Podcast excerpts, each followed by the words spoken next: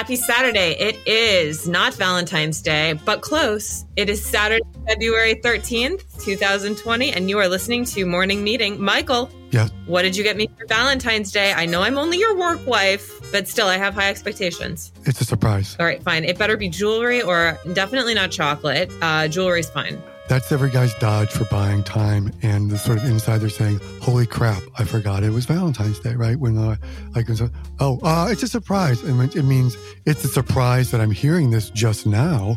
And I've now got to scramble and go to the CVS or the Rite Aid or whatever it is and try and scrounge something together, right? For the first time ever, I had a Valentine's Day gift purchased like a month before the actual day. And it's thanks to one of our listeners who directed me to this e commerce site in the UK that sells the mugs that Monty Don carries on Gardener's World. They heard me talking about how David's favorite TV show is Monty Don's Gardener's World. Anyway, I just spoiled the Valentine's Day surprise, but let's hope he's not listening to this anyway. So I'd like to thank you to Tim, one of our listeners, uh, for hooking me up. I feel so accomplished. Wow. You have many admirers and enablers, so that's good. Let's hope David is satisfied with the new coffee mug. I mean, who wouldn't love it? Who wouldn't? Well, Michael, we have a jam packed, action filled issue today, as always. Michael, Graydon suggested that this would happen. I wasn't entirely convinced of it, but isn't it odd to wake up and see that it's business as usual in Washington? And yeah, there's some drama. And yeah, sometimes it's super boring, but for the most part, we don't have to live in abject fear of the news anymore. So this is a good development. So as a result, our issue is, you know, it feels less cataclysmic than normal in the Biden era, don't you think? It does seem less cataclysmic. Cataclysmic. Although there is a cat in this issue in the issue this week. Do you know that? I do know that, Michael, but please explain to all of us, including myself, why that is. It's Larry the cat, who I never knew about, but we have a very funny story out of the UK by Patrick Kidd. And it's about Larry the cat who lives at 10 Downing Street. He's been there for a decade and he carries the title Chief Mouser.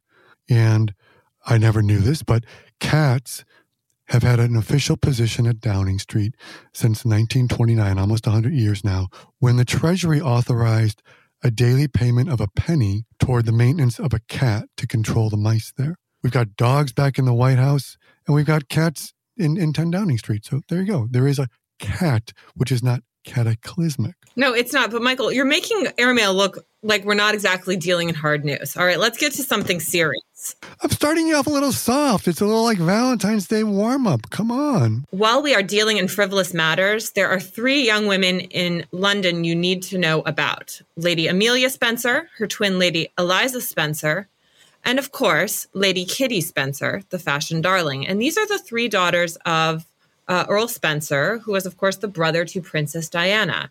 Now, they were brought up very quietly in South Africa, away from the, the media glare, if you will. Uh, their mother was Victoria Lockwood, and they got divorced. Uh, there was a lot of drama in their personal lives, and they lived in Cape Town until uh, relatively recently. Because of the crown, they're sort of in the public light again. They only have 10,000 followers each on Instagram. That will change. Uh, and two of them are now engaged. So there are going to be some royal weddings in our future. So pay attention to the Spencer girls. So if I'm understanding you correctly, because I'm really bad at lineage, and that's all that matters in the UK, these are Diana's nieces? Diana's nieces. If Diana had nieces, Larry the cat would be interested. God. All right, Michael, please let's move us along to the hard news. Well, let's remember impeachment started this week, and who knows where that's going to end up. However, you know, tied in with that, there's we all thought we were going to turn the page, obviously, by having Biden in Washington, and we have in many ways turned the page. As Alessandra Stanley, our co-editor, points out this week, there's still, as she says, we need to talk about Hunter. What about Hunter? And Hunter Biden, uh, the president's son, made headlines this week when it was revealed that he's written a book, which he reportedly sold, got a $2 million advance for, which is going to come out in a couple months. And as, as Alessandra points out, what, what we love about our candidates is often the thing that sort of can potentially undo them when they come into office as president. You know, we love Joe for his, his standing up for his family, for his, his pride and where he comes from and his familial, you know, his, the story of his family. As she points out also, you can also have a blind spot with that. That, you know, Hunter's problems are not going to go away. The Republicans probably most certainly after what happens this week in the impeachment are going to find reason to sort of keep banging the drum about Hunter's perceived problems or what they perceive to be problems. Okay, in my mind, Michael, I'm going to confess something to you. The images of Hunter Biden and Armie Hammer have become inextricably connected. I don't know why. Yeah, they become inexplicably connected in your mind, Ashley, because you have a bad boy problem. And I'm just, I've tried to tell you this. You're so right. I kind of, I'm not supposed to say this, but like, you know, I, you know, Armie Hammer is obviously controversial figure these days. Uh, you know, we, we don't have to talk about cannibalism here. This is a family show. But I did, you know, back when he was in, what was the Lone Ranger? Totally into Armie, not going to lie. And kind of into Hunter too. I just want to remind you, it's Valentine's weekend. If we didn't talk about my celebrity crushes, where would we be in life? All right. Anyway, all right. Well, Michael, moving on to another hard news story. Should we talk about the Hampton Bays? Well, that is hard news because it's hard to imagine. But yes, tell me, Elena Clavarino's got a piece this week, right? She does. All right. Look, Hampton Bays used to be sort of, can we say this? It was kind of like the Jersey Shore of the East End of Long Island. Um, but it was never especially known as like a hotspot for the uh, New York City cognoscenti, if you will. And uh, Elena has said that it turns out that, especially during the pandemic, a lot of Europeans have started buying homes there, and it started with the Brandolinis, an Italian noble family who bought a home there 22 years ago. And now it's home to the Malls, who we make the French perfume, Albert de Rothschild, uh, the owners of the Caudalie skincare brand, uh, and Elizabeth Holder, who owns the bakery chain Ladurée. And there's also an Estee Lauder exec, uh, Olivier Beautry, who's out there. So now, now it's being called the American miniature French Riviera. Who knew? What do they know that we don't know? It's less expensive. Hmm. And beautiful. You reminded me, I saw this story this week, which I wanted to just like bring up quickly. You know, I love all things French and I'm always going to, but like one of the bad things that's happening over in France during COVID, you know, the French often complain about the Americanification of their culture. And one thing, you know, I've always loved about France when you go there for work and you have to go do meetings at lunch, you see people at lunchtime in France. If you go to their offices, maybe for a lunch meeting, they never eat at their desk. It's not because they're too cool to eat at their desk. It's because they are legally forbidden from eating at their desk, right? There's the, the French labor code, the Code du Travail, which is more than 3,000 pages long, and it forbids workers, employees, whether you're like in the airmail offices or working at the Renault factory, from eating at your desk. You you you you are uh, required to step away from your desk, and that you that you go into the the, the dining room or wherever, the lunchroom, and you sit there and you eat your desk. You know, up until now, that's been great. And if you, if an, if an, the government could come in and like if they ca- caught employees eating at their desks, they could fine you. But now, because of COVID, they're encouraging people, of course, to eat at their desks, to not go into these lunchrooms and and have the sort of the, the have the, have the company provided meal. Change of culture happening because of COVID. Who knows if it's going to stick? But I love this quote uh, in a piece by in in in the, in the New York Times by Roger Cohen. He quotes this woman, a retired translator named Agnes Dutin, and she says. It's a catastrophe to eat at your desk. You need to, a pause to refresh the mind. It's good to move your body when you return, you see things differently. So I think if you're stuck at home now, it's just a reminder, as I keep saying, Brooke, we need to like step away, have a proper lunch in the kitchen, and then go back to our respective corners of the house. One of the great pieces we have in the issue this week is by John Preston about the scandalous British media baron Robert Maxwell and Preston's new book about him.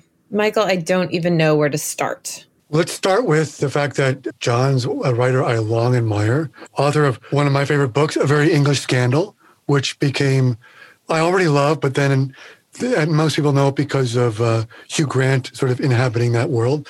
But especially then, I love The Dig, your other book, which became another great movie. So, and now you're back with, you've had a very wonderful week with your new book, Fall, The Mysterious Life and Death of Robert Maxwell, Britain's most notorious media baron. We're so excited to have you because, I mean, this guy, Robert Maxwell, died 20 years ago this year, right? Fell into the ocean. 30, I'm afraid. 30. I'm always bad at math. Ashley will tell you this. So bad at math. 30 years ago, fell into the ocean, still unsolved, whether it was a suicide or death or an accident and yet he continues to sort of like cast his shadow on on our world right I guess we, one of the things that fascinated me about Maxwell was that certainly in the UK, he's still seen as the embodiment of corporate villainy. He raided the uh, the Daily Mirror's pension funds, thereby depriving a lot of people of prospect of a tranquil and reasonably prosperous old age. And it was as if you know, it was as if so much kind of black paint had been tipped over his head that he'd been turned into a kind of pantomime villain. And I guess I just wanted to see really if he was as black as he's, you know, posterity has painted him, or was he, as actually turned out to be the case, a more nuanced and in some respects tragic figure. What would you say is is is this guy's hold on our imagination? Well, there aren't that many people who lead really vivid technicolor lives. And Maxwell a bit like Trump, was a tremendous mythomaniac. But actually, even if you strip the myths away, self created myths, then the story is pretty remarkable. He was born in this remote village in Western Czechoslovakia, as it then was. There was a large Jewish population in this village. He left age kind of 16 to go off and seek his fortune. And three of his siblings, both his parents, and his grandfather all died in Auschwitz. And you know, that's really the kind of prism that you have to try and view Maxwell through.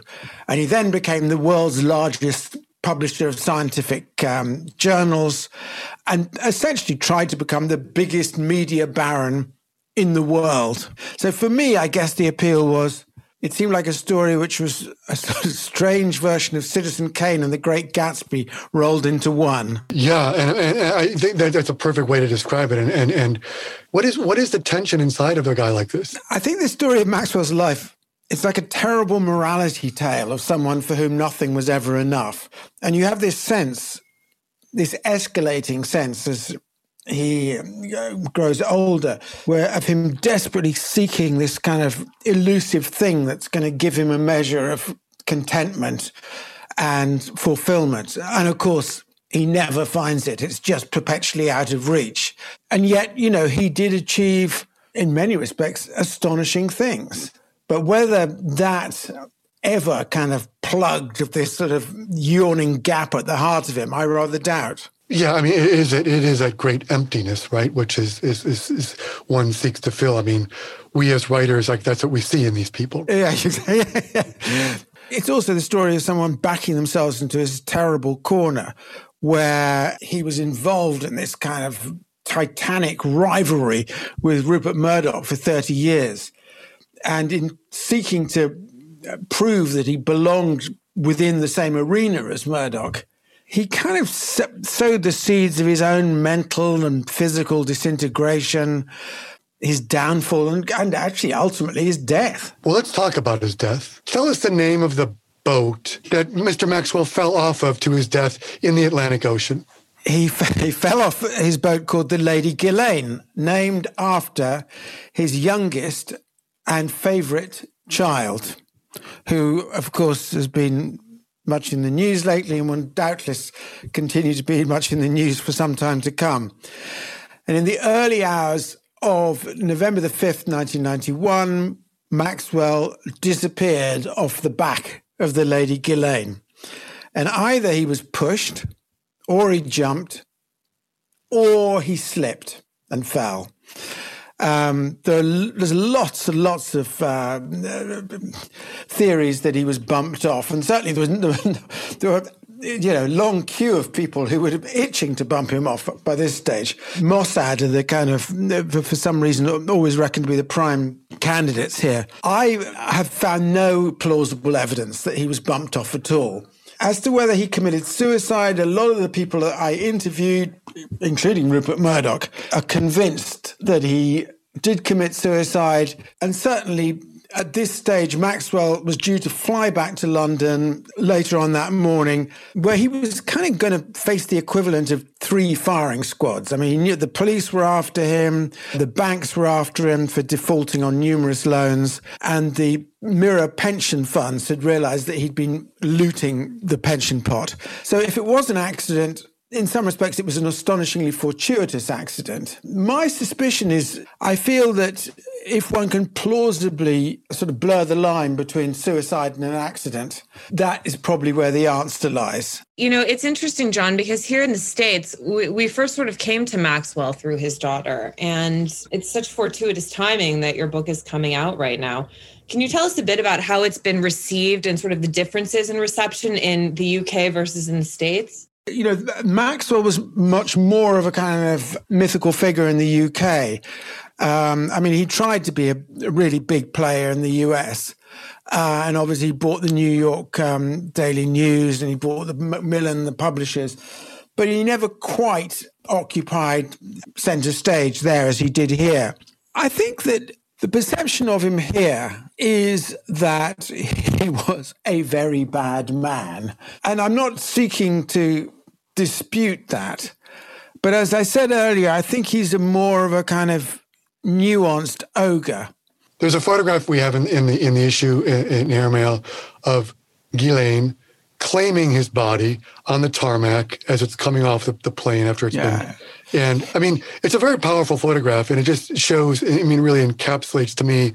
She's the only one in the family of the of all the kids who comes to claim the body. Yeah. The ship that her father fell off is named for him. How do you see whatever sins of him visited upon her. I mean, you know, just look when you look at her, what do you see? Is it that's how she's ended up in, in Jeffrey Epstein's orbit? I mean, what what if you had to spin it out? Essentially, the week that Ghislaine was born, the oldest child, Michael Maxwell, who was the heir apparent, the oldest of originally nine children, was very badly injured in a car accident and was in a coma for seven years before he died. And that really is the moment at which the family starts to break apart. And hitherto, they've actually been pretty, on the whole, happy family. And from that moment on, the, the kind of cracks really start to appear. Um, and so Ghislaine was completely ignored when she was born because of this kind of black cloud of Michael's car accident. So much so that when she's kind of four years old, goes in to see her mother and stamps her foot and says, Mummy, I exist. And what's interesting in terms of her trajectory is that having been on, as it were, the outside of the family circle, she then becomes her father's favorite. And she does that by, in part, being very good at diffusing Maxwell's anger. And I think Ghislaine rode that much better than anyone else. She was good at flattering her father. She could charm her father. So she was a great people pleaser to that extent. I think that she she had something of her has something of her father's toughness. Um, she may well be the child who's most like him in terms of character.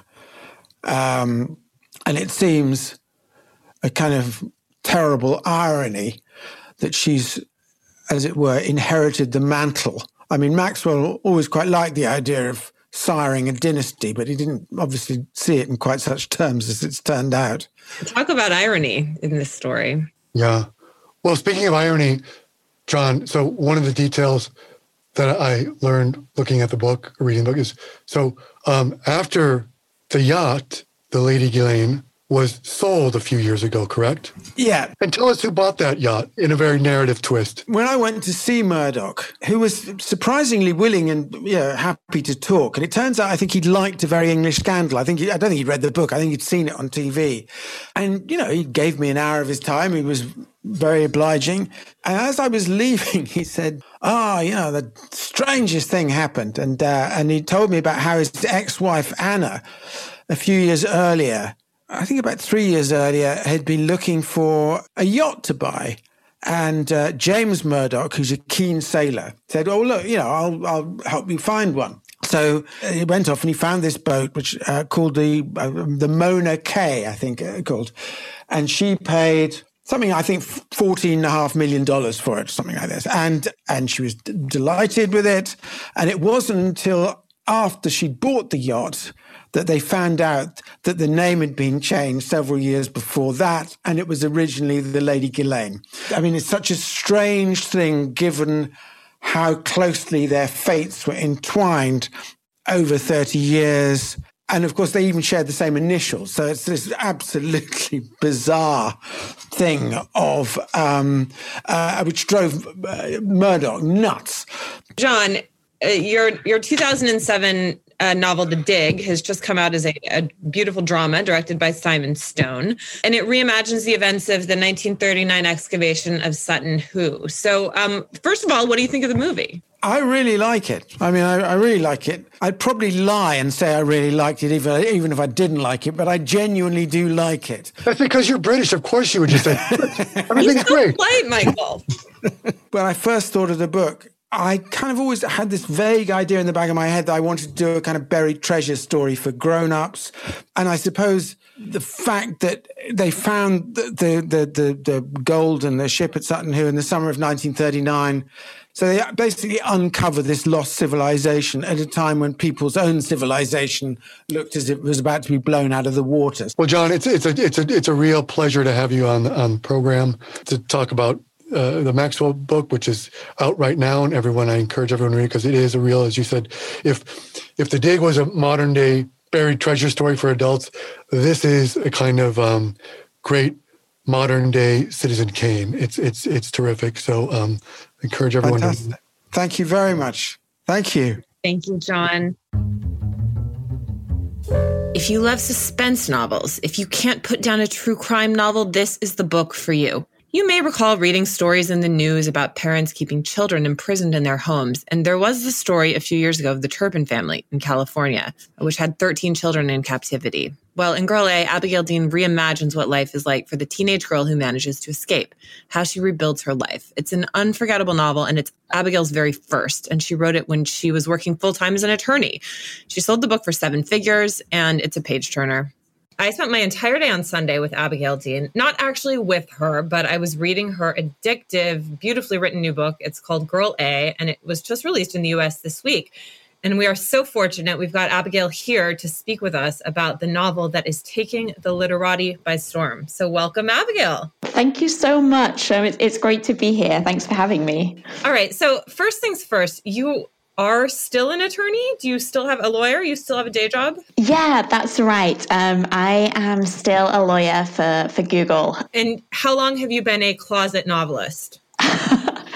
I think for a very long time, to be honest. So I I was definitely one of those kids who was like sort of borrowed away, um, working on my novel, you know, at the age of eight, um, and presenting it to my parents, um, you know, like a few sheets of A4 paper stapled together. In terms of sort of later on in life, um, I, I, didn't write very much for really the 10 years before I started working on Girl A. You know, I, I think I sort of thought of it as a bit of a pipe dream. And so I, I guess being a closet novelist only sort of really happened in kind of the last two, three years. In some ways, this is kind of inspired by real events, right? And I think that was, in a way, one of the things that I really wanted to explore in Girl A.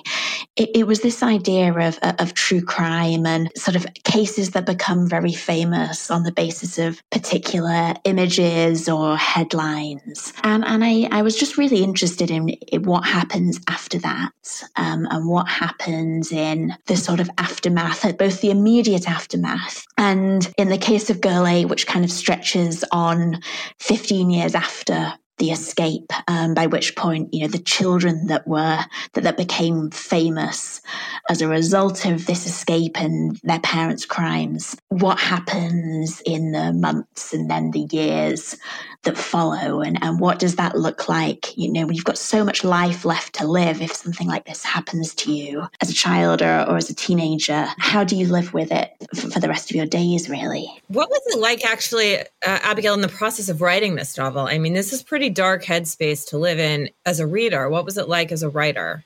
There were there were definitely a few sleepless nights. Actually, i will definitely say that I found actually that I couldn't necessarily work on it too late. Um, because sometimes I'd, I'd sort of be a bit haunted by the characters, and you know I think they get into your in, into your head, and and it's very difficult to detach from from where you've left them in a way. I think the sort of comfort and the consolation I had was that Lex, who is girl A in the book, you know, the, the girl who escapes, her voice throughout, I think, is a really sort of strong, resilient um, voice. It's, it's one of the things that just resonated with me is the, the, power of these teenage girls that we see in these kinds of environments and, and how they tra- transcend these horrible things that happen to them. Yeah, I'm so glad that you took um, that from from A because that that's how I feel as well. Um, just the sort of, I, I, think I'm often just slightly in awe of the power of, of teenage girls, and and that was certainly the case in Lex's escape, and also in her sort of resilience in the years that follow. You know, I think she has this kind of real imagination which allows her to survive in some ways within the house. So your novel came out in the UK in January, which is traditionally a month when a lot of publishers debut books they think are going to be really big. So tell us a bit about how your life has changed since 2020.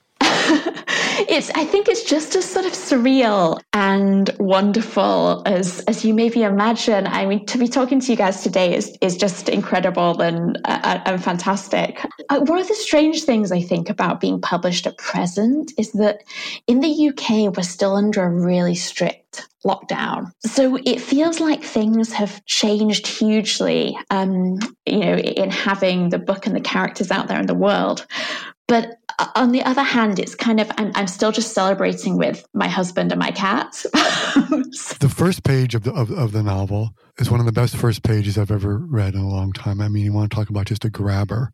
Thank you very much. That's amazing to hear. And yeah, the, the, the, opening page is sort of this description of a photograph of the Gracie family and that becomes kind of iconic in terms of the press attention. It was one of those things that I did write very early on. Um, you know, it was always intended to be the opening. And I think it was a case of revisiting it just to add those little details of the house. Um, because because the house where um, where the children are kept and where the parents' cult kind of develops, that was something that changed a bit over time. I think it it became gradually more and more of a character in its own right. And so I think a lot of the revision of that first page was ensuring that the house was a feature of this photograph and, you know, kind of capturing the shadows that, that come from its windows and doors and, and elements like that. Um, so that right from the beginning that the house kind of has a little life of its own. All right. Well, thanks again, Abigail. We so appreciate it. And it was great to speak with you. No, thank you so much. And thank you for reading Girl A as well. Um, that, that's incredible. So thanks so much. So, you know, Michael, one of my favorite things I do at Airmail is I edit travel. And I have been very bored on that front over the past year, but I'm delighted to report Alec Lobrano, who's one of our marvelous writers based in Paris, who covers food and travel and all kinds of wonderful things in culture, has visited a really smart new hotel in the Loire Valley. Now, many of us have been to, you know, you think you know the Loire Valley. You've been to Chenonceau, you've been to Chambord, but like it's never really been known for its hotels. And there's a wonderful new hotelier named Jerome Tourbier, and he opened a 49 room country house hotel called Les Sources de Cheverny, which is uh, on a beautiful 90 acre estate outside of Cheverny, which is a small town two hours south of Paris. And, you know, that area used to be really stuffy and kind of boring and he's opened this just splendid new hotel with a few fabulous restaurants, a swimming pool. I mean, it's absolute heaven, and I can't wait to get there. I think it's going to be first on my list when we can travel. I, I'll be with you because all things French, and I bet the people there don't eat lunch at their desk. Definitely not. No, they're eating at a great little restaurant on property called L'Auberge. Michael, what do you have for us? Please give give me a way to pass these long hours. Okay, Golden Globe nominations came out this week, right? It was a while ago. You're very behind. Okay. All right. So, but speaking behind, some people I think are behind in things because, you know, you just sort of like things come out, they fall through the cracks, blah, blah, blah, right? And there was a film that came out that got uh, nominations for director, for star, for writing. And it's a, it's a film I just want to steer people back to because I, I brought it up to a, a number of people and they're like, I don't know this movie. So I thought like, well, that needs to be corrected. So if you've seen it, great. If not, Highly recommend it. Have you seen the 40 year old version? The 40 year old version? No. Okay, the 40 year old version. And by version, I mean not virgin, I mean version V E R S I O N. Came out late last fall, uh, written by and starring Radha Blank. I love this movie so much. You know, in it, she, she plays a 40 year old playwright who was sort of a star when she was 30, and she spent the last 10 years kind of trying to come up with her um, follow up, not successfully. She's now teaching drama to a bunch of kids up in the Bronx, trying to figure it out. And her mother has died. She's frustrated. She decides maybe I should become a rapper. It's a movie that, when I watched it, I felt like I was watching this combination of Spike Lee, She's Gotta Have It, Woody Allen's Manhattan, and almost like this, you know, early Fellini, pure, small Italian realist, neo realist stories. It's so beautiful. It's so funny. Every character in it is drawn with love, and the performances are all brilliant. And I can't recommend it enough. That is quite the endorsement, Michael. I have my marching orders for tonight. You know, it's it's also this beautiful kind of love letter to New York right now. It's it's wistful, it's funny, and I think also that it's filmed in black and white gives it this poignancy that uh, I think will just make you love this city all over again makes you uh, think about the the creative energy that that fills this city and fuels it. So can't recommend it enough. Well, thank you, sir. I was thinking, and and you know this this film, forty year old version, made me think of someone a great life that happened this week. Someone who passed away, uh, Ricky Powell. Many of you know him. He was kind of like the fourth beast, fourth Beastie Boy. He died this week. He was 59 years old, and he was often referred to as the fourth Beastie Boy, but also as the lazy hustler. He just took photographs back in the early days of hip hop. At this moment when hip hop, there are these great shots he did of Run DMC and um, the Beastie Boys on tour in Europe in 1987. And Fab Five Freddy said, you know, everyone compared him in some way to Ron Galella, the original paparazzo here in New York. But, you know, Fab Five says he really was more like Weegee. And he was this kind of intersection of uh, a, a guy who just hung out and took photographs. And, and, you know, it's, it's, I think anyone should should take a look at his work because you know now we're used to everyone sort of being so self-conscious and taking photographs of getting themselves in it. And he was just documenting this moment when this hip hop was created, was being created, and uh, the whole culture, the music.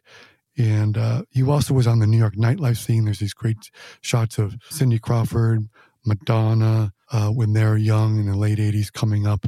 There was a movie that was filmed of him that I think was supposed to come out at Tribeca Film Festival last year. It's delayed, but a true original, one of those people that, you know, we talk about lately, like, what's being lost in New York right now? Who are we losing uh, in COVID when people move out? And this is one of those guys, born and bred New Yorker.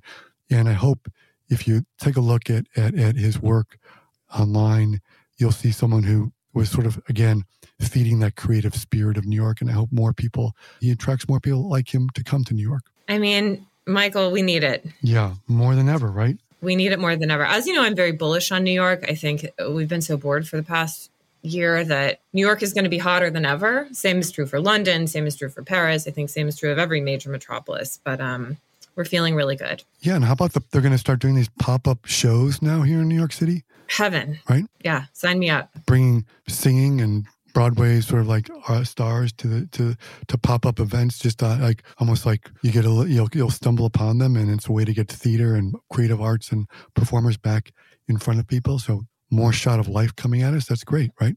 Perfect. Yep, exactly. On that note, would you like me to read us out? I guess, Michael, I guess. The weekend must start.